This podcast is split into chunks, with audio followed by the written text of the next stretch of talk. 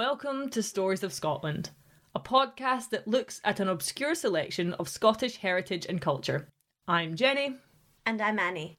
And in this episode, we're getting truly obscure and taking a look at nautical witches, sea witches, and witches of the coasts.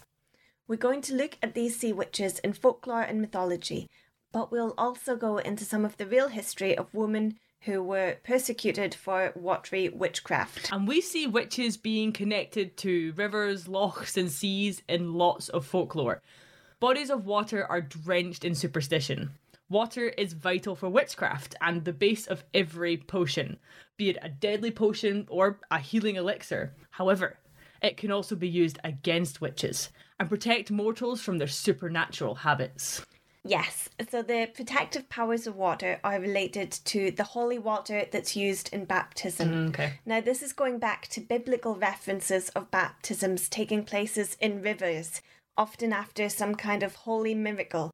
And so there becomes a certain divinity that's associated with bodies running water. And now this spills over into folklore, where we're seeing witches who were believed to be in cahoots with the devil himself are unable to cross over running water. Ah, so this is like in the Burns poem Tam O'Shanter. Tam O'Shanter is an epic Scots poem which tells the tale of Tam, who is out drinking till late with his pals. Alas, eventually he must ride home to his raging wife. But first he has to ride through a raging storm and pass by a haunted kirk on his way. And what does he see happening in the graveyard of this kirk but a huge rager of a party going on? The cursed Cailleach was led by the devil himself, along with demons and sinners and, of course, dancing witches. While watching one particular short-skirted witch dance, Tam can't contain himself and ends up yelling in approval, only for this to backfire and every demon and witch to turn and stare at him, and for the short-skirted witch to chase him and his fine mare Meg through the woods. Tam only just manages to evade capture when faithful Meg leaps a running river, over which the witch chasing him was unable to cross. Yes, and that's why catcalling is bad. But thanks to this babbling burn, Tam only just escapes the clutches of the pursuing witch. But unfortunately, his poor horse Meg is not so lucky, and she loses her tail at the end of the poem because the witch has snatched it from her as she leaps across the bridge, and it just detaches as though it's a doll part. Ah, oh, he's having a mare. Well, at least Tam certainly had quite the tale to tell. Yes, and luckily we've got plenty of excellent tales coming up.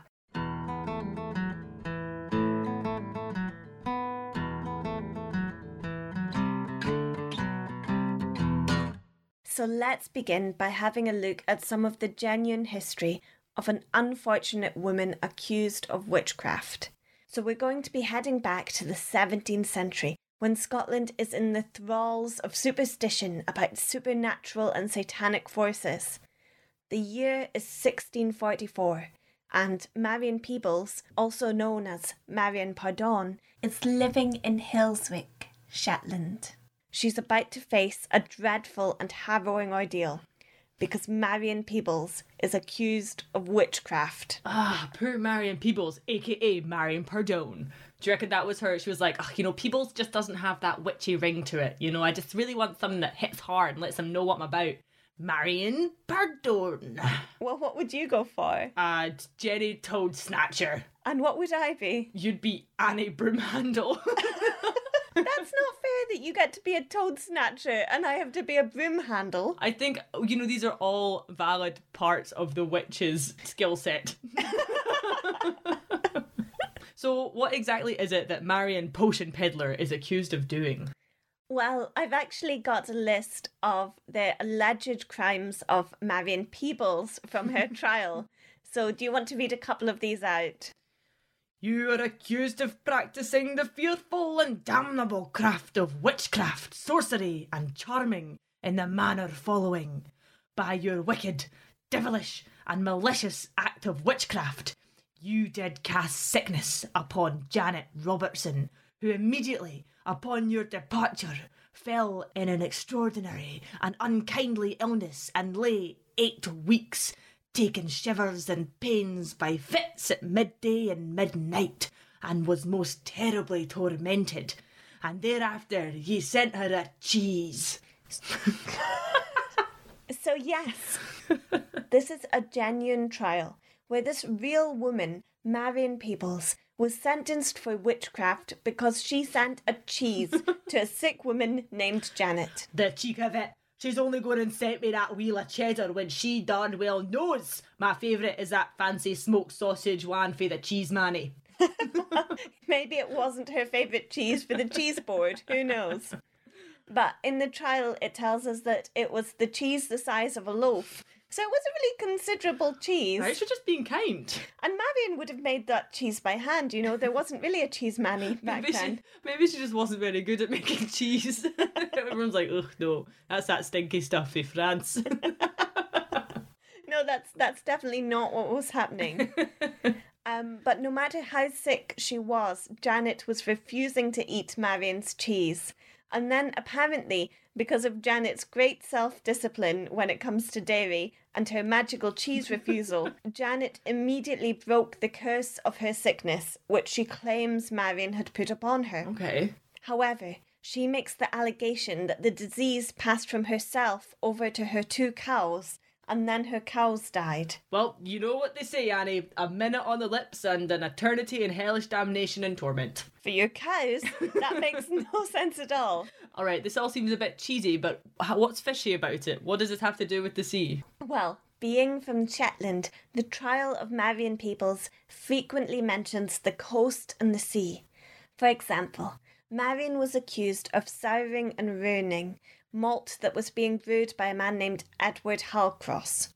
And then she implanted in his mind the idea to go and get the seaweed at a dangerous, narrow creek with high rocks, and then, by your wicked and devilish act of witchcraft, made stones loosen and fall down with him, whereby his life was in great peril, yet saved to the admiration of all beholders. Wait, so she sent a man to go and get some slippery seaweed. That's hardly so bad. Seaweed has plenty of fibre. Well, yes. Remember Seaweed Edward, because he pops up later. See, that's a good wizard name. Now, the trial goes into accusations relating mostly to cows and illness of people. Lots of people either getting water or blood from their cows instead of milk. Ugh. Now, one woman had accused Marion of cursing her with a tormenting madness and was advised to bite Marion's fingers for a cure. So she actually bit two of Marion's fingers until they bled. Ugh. But then the most shocking and deadly allegation against Marion Peebles is one that she actually has gone out into the sea as a shapeshifter. By your detestable, abominable and devilish act of witchcraft, ye transformed into the likeness of a pellet quail. A what? Uh, porpoise, a small whale that is closely related to a dolphin. Okay, a pellet quail. Interesting. A pellet whale, I think. Oh, okay. It's just spelt with the Q U H to... to really mix up that W. The devil changed your spirit into a porpoise, and you fled as a whale. And Edward Halcross, being at sea with Malcolm Smith, Nicol Smith, and Finland, servant to Edward, all four men in one boat coming frae the sea in the north banks of Hillsweek. One fair morning ye did come under the said boat and overturned her with ease and drowned and devoured them all in the sea, right at the shore, when there was nae danger otherwise, nor hazard to have casting them away.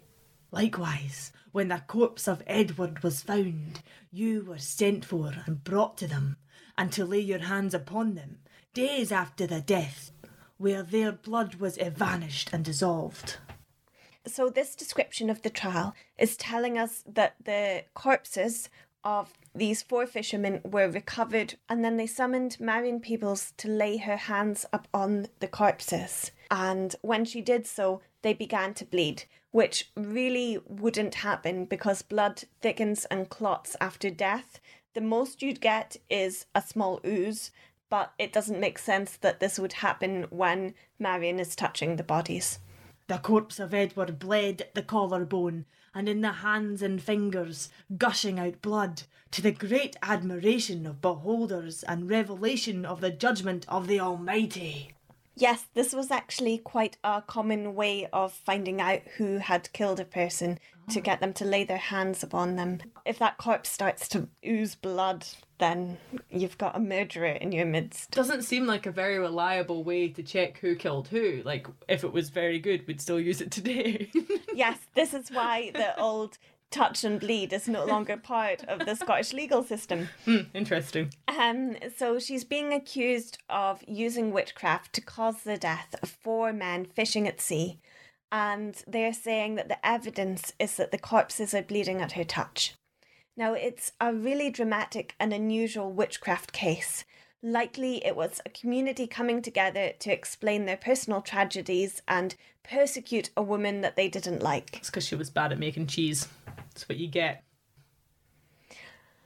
We then go into the sentencing of Marion Peebles. Death by cheese wheel? No, Jenny, just read the trial. The judge adjudged the panels to be taken by the Lockmen to the place of execution, to the west hill of Bury, and there righted the one stake and burnt in the ashes, betwixt one and two in the afternoon. So there's no ambiguity here that Marion Peebles was burnt at the stake until she became ash.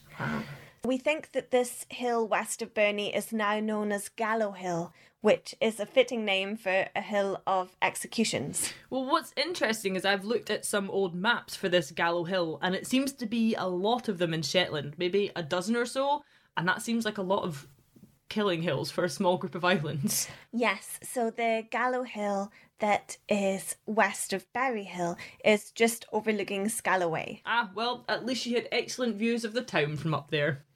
Well, perhaps not an excellent view for poor Marion Peebles. Now, what I find really difficult when looking at the history of people accused of witchcraft is that usually the only information we have about them is what came up in their trial, because the seventeenth century doesn't have census records or civil registration of birth, marriage and death records. We only really know about the lives of everyday people when they either come into trouble with the law, or if their names appear in rent books, occupational records, if they've disputed land, or perhaps if someone emigrates, we can get records of them. But it means that all we know about Marion Peebles is the account of her witchcraft trial, which actually says much less about her and more about the community of Shetland and their superstitions and beliefs in the seventeenth century, and their conspiracy to execute her on this hill. These fit into broader witchcraft trials across Scotland and Europe. Well, when she wasn't a porpoise, what would her life have been like? No, no, she wasn't a porpoise, Jenny. This is the point. Haha, Marion Blowhole begs to differ. Jenny, Marion Peebles would have had a simple and rural life, with a husband named Sween.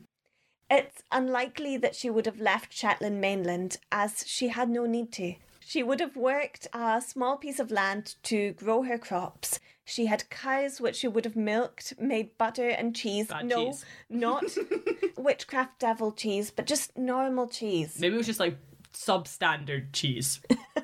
She would have gone to church every Sunday. However, one of the investigators on her trial was actually a Shetland minister, so perhaps the ministers of the island didn't like her very much. Or her cheese. Her husband would have likely worked in fishing, and perhaps Marion Peebles liked animals, as she's mentioned in the trial as having crows fly around her, but this could just be another metaphor of superstition. Yeah, her familiars speaking in bird tongues to the devil, doing her bidding all over the island. Well, no, likely if there were any crows and they weren't just in the imagination of the islanders, they would probably have just been looking for a snack. Well, there's plenty of cursed cheese in the larder. Oh, Jenny. But this is an interesting case because it tells us a lot about the superstitions of Shetland, which are entwined with a life between land and sea, cows grazing on the pastures and porpoises swimming out on the waves. But when we look at the cases of real people burned to death for witchcraft, it's really hard to find meaning or justice in their stories. We can perhaps take the story of Marion Peebles as a reminder to be kind to the most vulnerable people in our little worlds when we can be. Even if their cheese is below average standard for Hills Week. And we should also be fair to porpoises and mammals and crows. Was that a crow noise? Yes, I guess it was.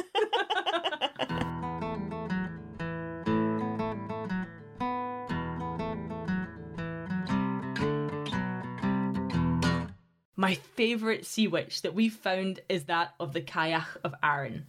She was said to live at the north of the small yet rugged island of Arran, between two peaks of a double-headed mountain. Yes, and one of the peaks of this mountain is actually called Cailleach na Cailleach, known in English as the Witch's Step.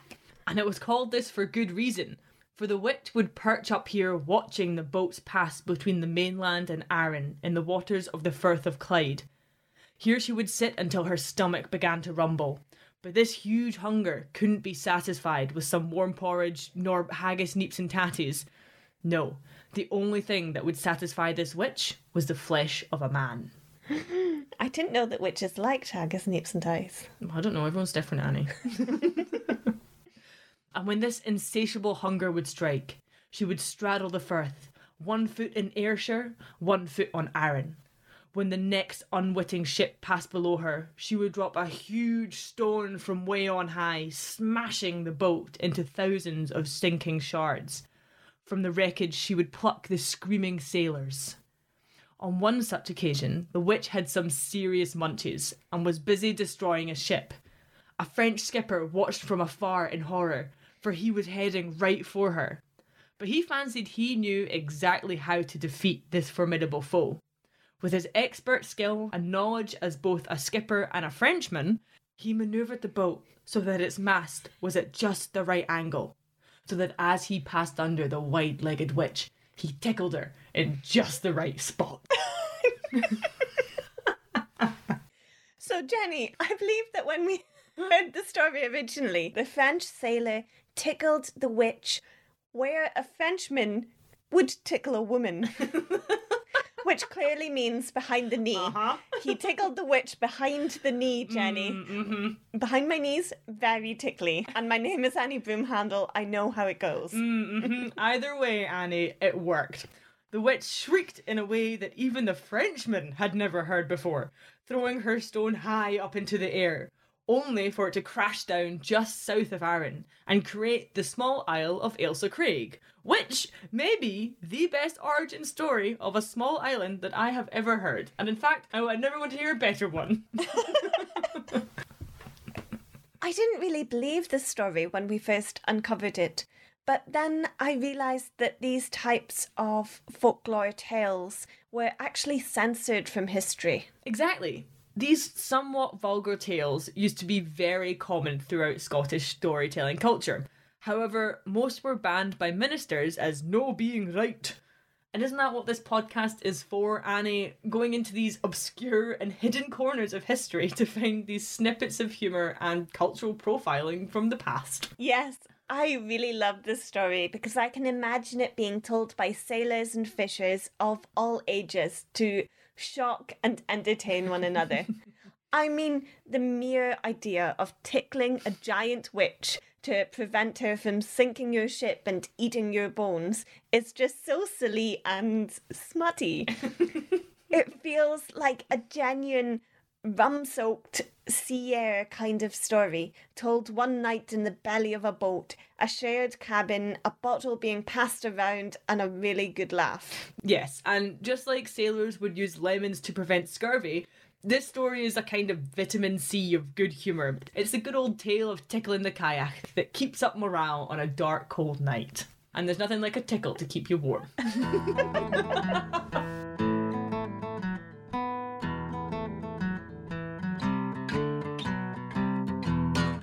Our next tale is coming from an oral history of Brucey Henderson, a well-known storyteller from Shetland. He was born at the end of the eighteen hundreds and remembered the old superstitions well and fondly. They brought magic to the island of Yell. Brucey has a rich Scots thick accent of the island, like porridge that's not got enough water in it. The type of Scots that's melted in with a few odd Norse words. I found his accent so thick that I had to listen a few times through to fully understand the story. And by the end, I found myself in this sort of hypnotised dwam. There's a background beat to how he speaks. It's, it's very rhythmic and soothing. The story that he tells begins with a young woman named Marta Mann. She was a bonny witch and was in love with a man named Andrew Grote. Unfortunately, though, Andrew, he wouldn't hear, he wouldn't go with her, and she really wanted him. Yes, so it was a one-sided love. Unfortunately, it was. And what better way to deal with unrequited love than with unrequited witchcraft? Oh, dear. So this lad, Andrew Grote, was a half-fisherman. What happened to the other half of him? Did a, did a poor boy eat it? Jenny, a half-fisherman is a fisherman who'd go out on a wee open boat for deep-sea fishing. Mm. It was a dangerous and treacherous life at the half. But as the story goes, one night it was lovely and calm. The sea was quiet and at peace. But Andrew wasn't scheduled to be going out fishing. He was planning a peaceful night by the peat fire with a wee dram. But his plans changed. Fisherman Andrew heard that an old respected skipper in the village was due to go out on the sea, but he was a man down. So Andrew joined the crew and they set out on the gentle ocean in the hopes of catching a bounty of fish.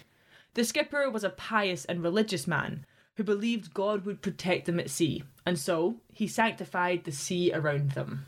However, as the skipper blessed the ocean with his fishing rod, a huge wave rose in front of them, and from this wave reared out our rejected witch in the form of a furious flayed ox. This nightmarish vision demanded that the skipper hand over Andrew Grote.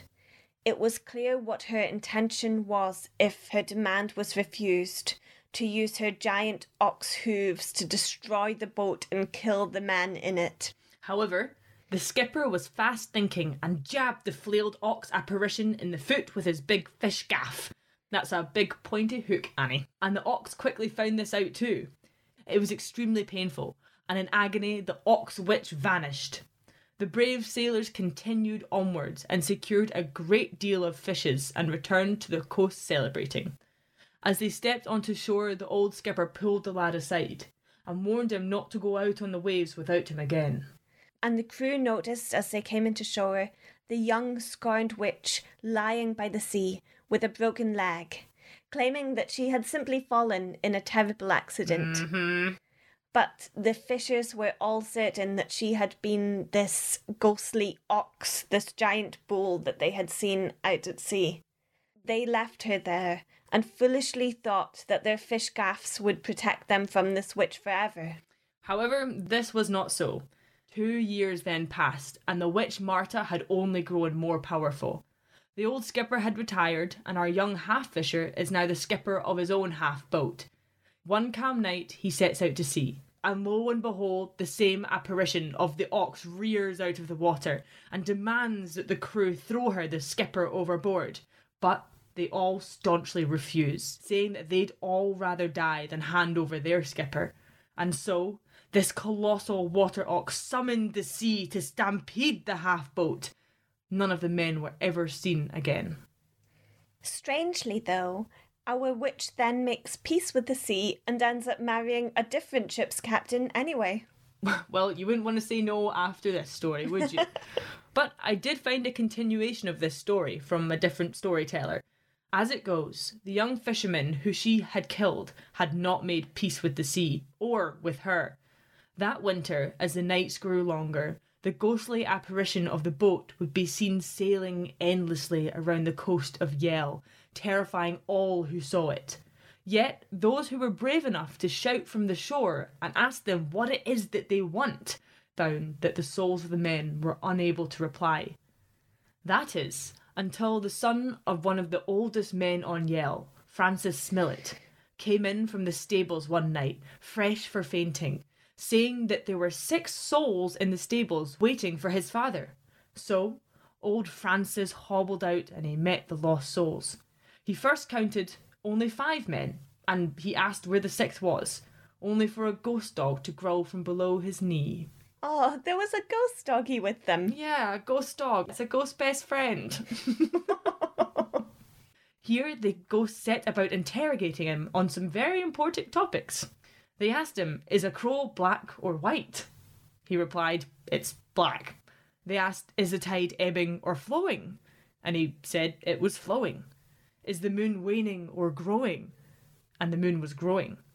After he answered their questions, they finally told him why they were there. It's strange. It's like they, they wanted to give him a riddle, but instead they just asked him some, some questions about the natural landscape.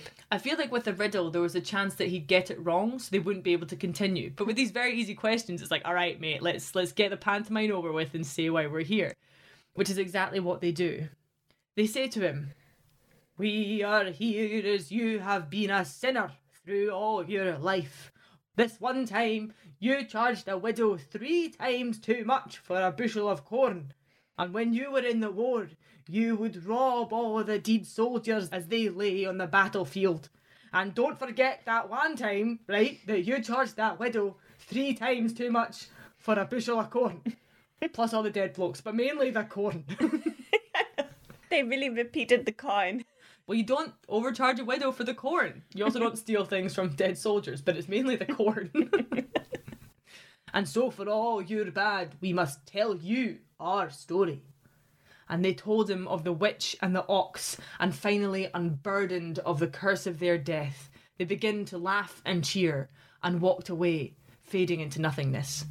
Now the old man stood there in shock, burdened by this heavy tale. Suddenly he could stand no longer, and he collapsed and was swallowed by a burning black fire. The end. Wow. So the ghosts just had to tell someone their tale before they could leave this earth. And they chose to tell an old man with a checkered past. Very checkered. Don't forget those bushels of corn, Annie. See, I thought what he did during the war was worse. So much worse, that's the thing. But they're like, that corn that one time. It does teach us not to overcharge widows, or else we become so overburdened with tales from ghosts mm-hmm. that it can possibly kill us. Yep, that's what I learned from this one. Don't you be overcharging those widows. Ever. But I do I do think it's interesting that they chose to tell him. Is it because he was already so old and the closest to death? So he was like the... the closest link to their world, almost. Or was he the closest to the devil for that overcharging a widow malarkey? Or did they know that he deserved to be burdened with this information, knowing what telling their tale would do to him? I'm not sure we'll ever know on this piece of folklore, Jenny. But the tale that the ghost told of Marta Mann, the sea witch ox, survived and has been passed down and retold and reimagined over generations. No, I choose to believe it happened exactly as it is told by this man. So maybe he didn't die quite so quickly because he was clearly able to pass on this story and be the first person to tell the truth of the witch of Yell. What happened to old Marta after this? She married a ship's captain. Wow, so she managed to get away with it all. Well, she was just a figment of folklore, Jenny. That's mm. why. Interesting take on the whole story, Annie.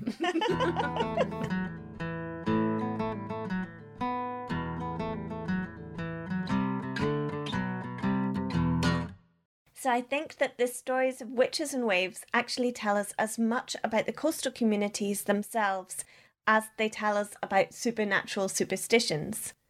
Similar to folklore about mermaids, the fascination with otherworldly women in the ocean is perhaps stemming from the nature of the fishing industry in history. Now, in the past, the men would be going out to sea on the boats, and women would be staying on the coast and cleaning, gutting, processing fish, and mending the nets. So, for the fishers of the past, the women stayed on the land, but these feminine myths and legends came out over the deep ocean with them. Part of what has been strange was reading the tale of poor Marion Peebles, burnt for witchcraft, and then seeing how many of the threads of superstition in her real life wove into the folklore. Yes, it seems to start with something very everyday, like the agriculture or fishing work. And then a sick cow or an accident at sea can grow into an accusation or in a nicer community, a fireside tale, depending on which century you're in. And then the environment that the people lived in also influenced these stories, grounded in Gaelic roots that have giant deities shaping the landscape. I was so happy when we found the Witch of Arran, because of course the West Coast needs a giant-sized witch for their giant-sized storms. And also, we see these superstitions used as a way to explain and understand the trauma of death and the power of nature. Men going out on half-boats and then never being seen again, with, with no explanation or answers for the family and the loved ones waiting for them to come home. It's often easier to cast this blame upon some innocent person that you just might not get along with than live with the constant unanswered questions of their deaths.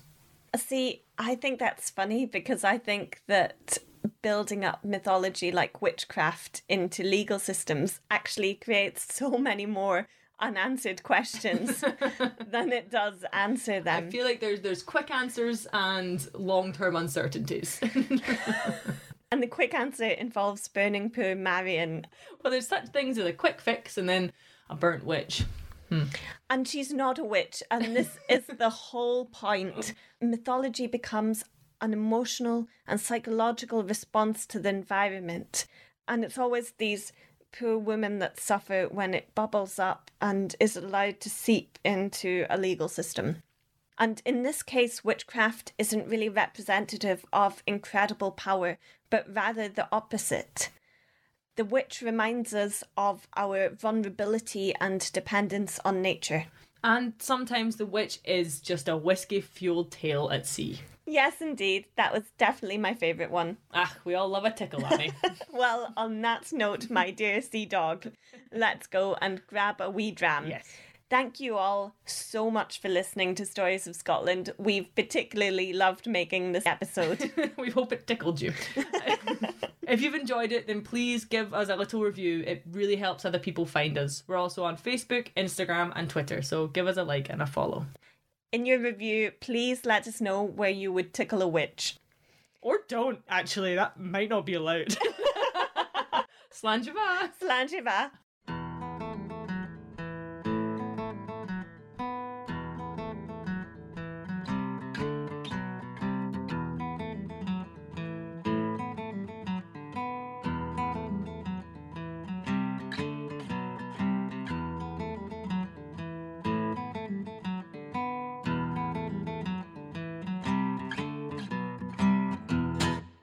Enter crow noise here. Caw, caw, caw, caw. Ooh, that was better. Caw. Good crow noise, Jenny.